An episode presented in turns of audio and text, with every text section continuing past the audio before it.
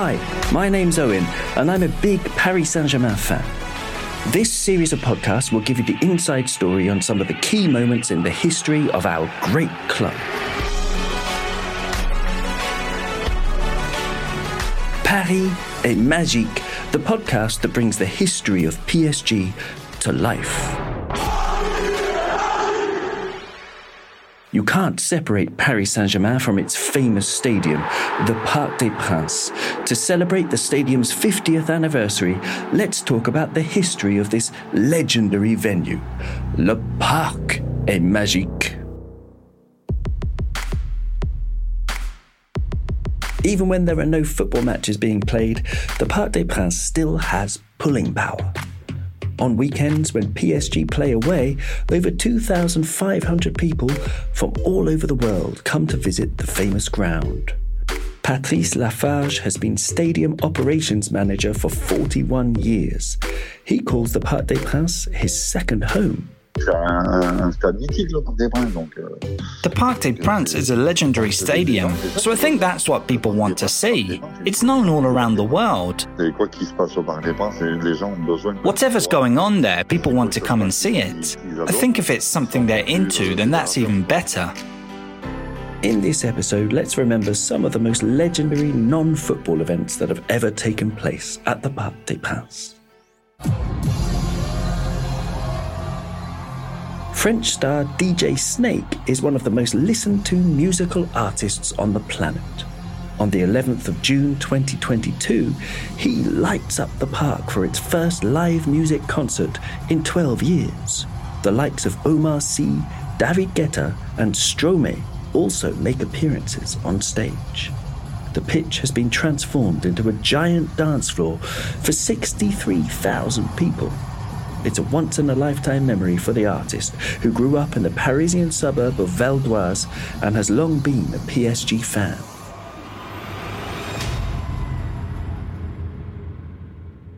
Before DJ Snake, many other legends of the music world had also played at the park, but the first real international star to make an appearance there was none other than Pope John Paul II.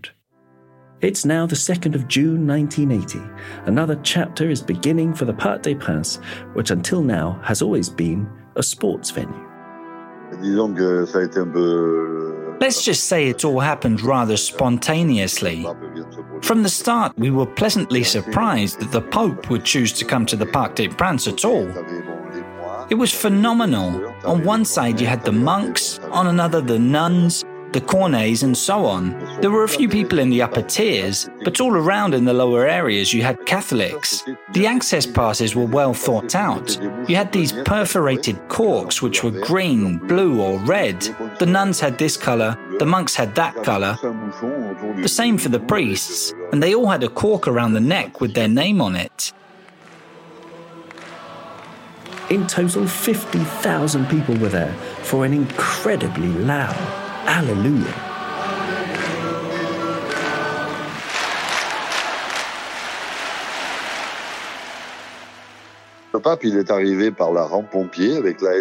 The Pope arrived via the fireman's ramp, having been driven from the Elysee in the Citroën SM convertible Popemobile. He was standing up inside the back of the vehicle.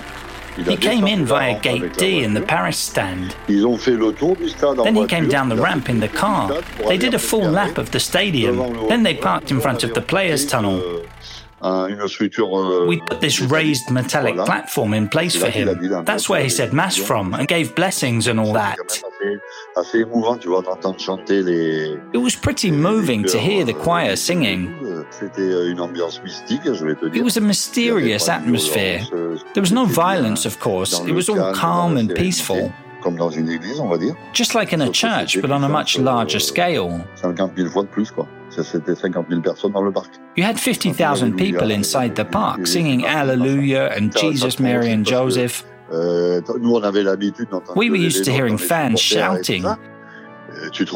And all of a sudden, you're in this calm, monastery like atmosphere.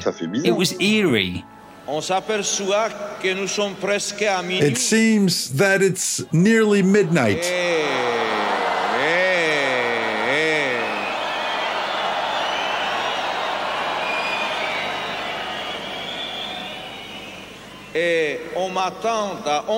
And I'm expected at 11 a.m. in Montmartre. Appearing at the Parc des Princes has a great appeal, which has led to certain politicians spotting its potential. It's now a year after the papal visit in spring 1981, and Jacques Chirac is in the running for the presidential elections. He booked the Parc des Princes for a campaign meeting to gather all the RPR members, as the party was known back then. We'd set up a large stage over there where the players' tunnel is, and he came in right by what's known as the carré these days. There he was with all these people in front of him in the stands. No one was on the pitch. On the pitch, we'd just left the words Jacques Chirac, President Now on the grass. And it rained all night before the political event, which ruined the pitch. The worst part was that afterwards we had a match, a French national team match. We'd had to paint the grass specially, and any time the players went to ground for a tackle, they'd come back up all green. This evening, we're in a modern day temple, a testament to the values of sport, hard work and brotherhood. From this giant concrete bowl which opens to the skies, I call on all of you to show renewed ardor, to surpass yourselves and bring on this revival.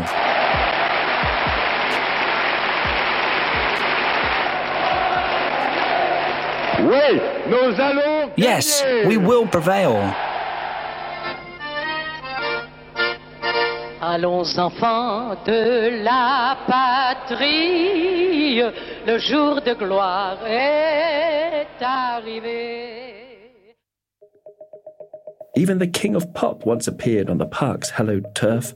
Michael Jackson's biggest tour ever, the Bad World Tour, had 123 dates on the schedule, including two concerts in Paris. It's now June 1988.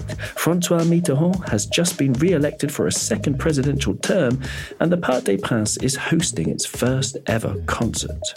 Six jours de travail pour l'équipe de 500 spécialistes. Setting up a stage worthy of the event has called for six days of work and a team of 500 English, American, and French specialists. It's 65 meters long and 29 meters deep. On top of that, you can add 3,000 projectors, 72 microphones, four giant video screens, a huge mixing tower, and a well protected array of special effects equipment. And hey, presto, you've got the decor. It was an unprecedented event that would cost a princely 12 million francs to put on. Over two days, 130,000 spectators came to the park, including a number of famous French entertainment stars like Michel Drucker, Muriel Robin, Catherine Lara, and Alain Delon. I like Michael Jackson because he's just pure magic. I'm watching it wide eyed like a kid. Do you think he had a good match tonight? Absolutely. Great show and a great match. But legendary French rock singer Johnny Hallyday wasn't convinced.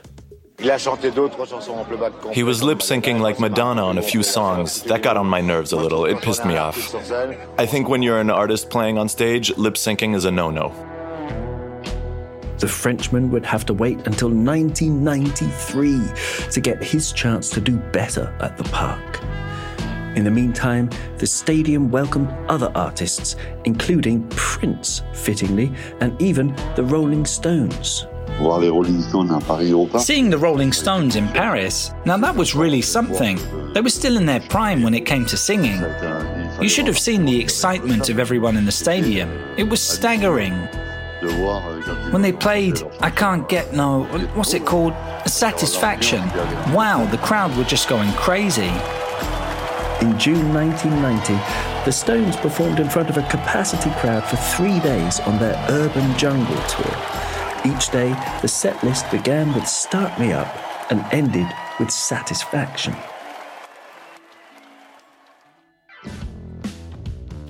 It's now 1993 and Johnny Hallyday's turn to appear at the park. The celebration is extra special, falling on his 50th birthday. France's most successful commercial singer performs on a spectacular stage, which is a replica of San Francisco's Golden Gate Bridge. Euh, At the Boulogne end, you had the bridge which went from one end to the other over the Seine, and he was strolling across it. There were Harley Davidson motorbikes and these huge American style cars. The stage was truly colossal, and it was a memorable moment for everyone who was there. The concert gets rave reviews, and Parisians can't get enough of Johnny. There was such huge demand that they ended up doing three concerts. We opened the gates from 4 pm, but even the night before, you had people outside at the Auteuil end, waiting for us to let them in. We had nearly 50,000 people at each concert, with a mix of all generations. It was massive.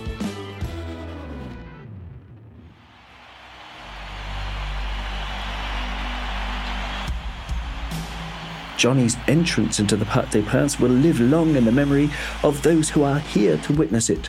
It's an amazing moment, part madness, part genius. Wearing a black studded leather jacket and red t shirt, Johnny emerges onto the Parc des Princes pitch. He's surrounded by a heavy security team who help him make his way through the sea of people in the crowd. It takes him several minutes to reach the stage.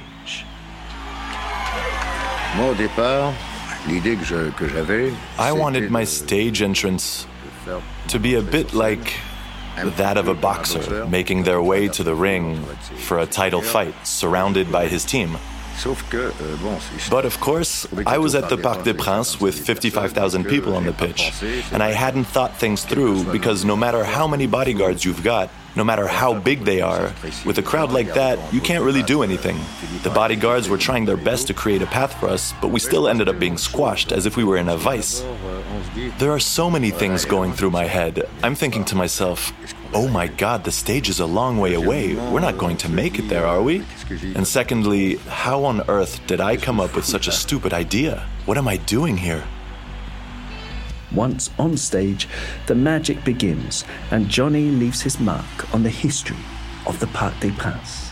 It was like he was starstruck, even though he was himself a big showman. Playing at the park meant a lot to him.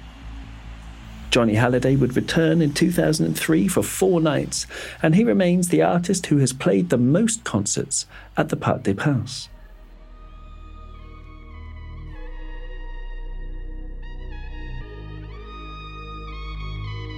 There have always been sporting events at the Parc des Princes, including some unexpected disciplines like motocross and skiing, which have called for the venue to be transformed completely using dirt or snow, respectively. There have also been some significant boxing matches, like when Frenchman Louis Acariès lost to Puerto Rico's Carlos Santos in 1985, a defeat which would lead to him hanging up his gloves. And of course, Paris Saint Germain aren't the only football team to have created memories at the park, as the French national teams have also played there. We can't bring this episode to a close without recalling the artistry of Michel Platini and co. at the 1984 European Championships. The final saw France beat Spain to lift their first ever major trophy. Also, five Euro 2016 games took place at the park, including a group game between Austria and Portugal, who would go on to win the tournament. More recently, at the 2019 Women's World Cup, the French women's team had the chance to shine. In the tournament's opening game, they did just that, as they got off to a flying start with a 4 0 thrashing of South Korea in front of a sellout crowd. The women's team would return to the park for their quarter-final matchup with the USA. Their dreams of taking the title may have ended that night, but they nevertheless put in an inspiring performance in front of a passionate and united crowd. Patrice Lafarge has been there every step of the way, and he's showing no signs of slowing down. I think the Parc des Princes still has a bright future ahead.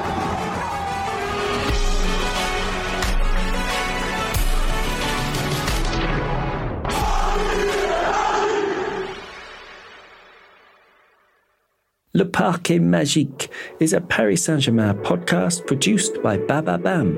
It was written by Melina Boetti, and my name is Owen Thomas.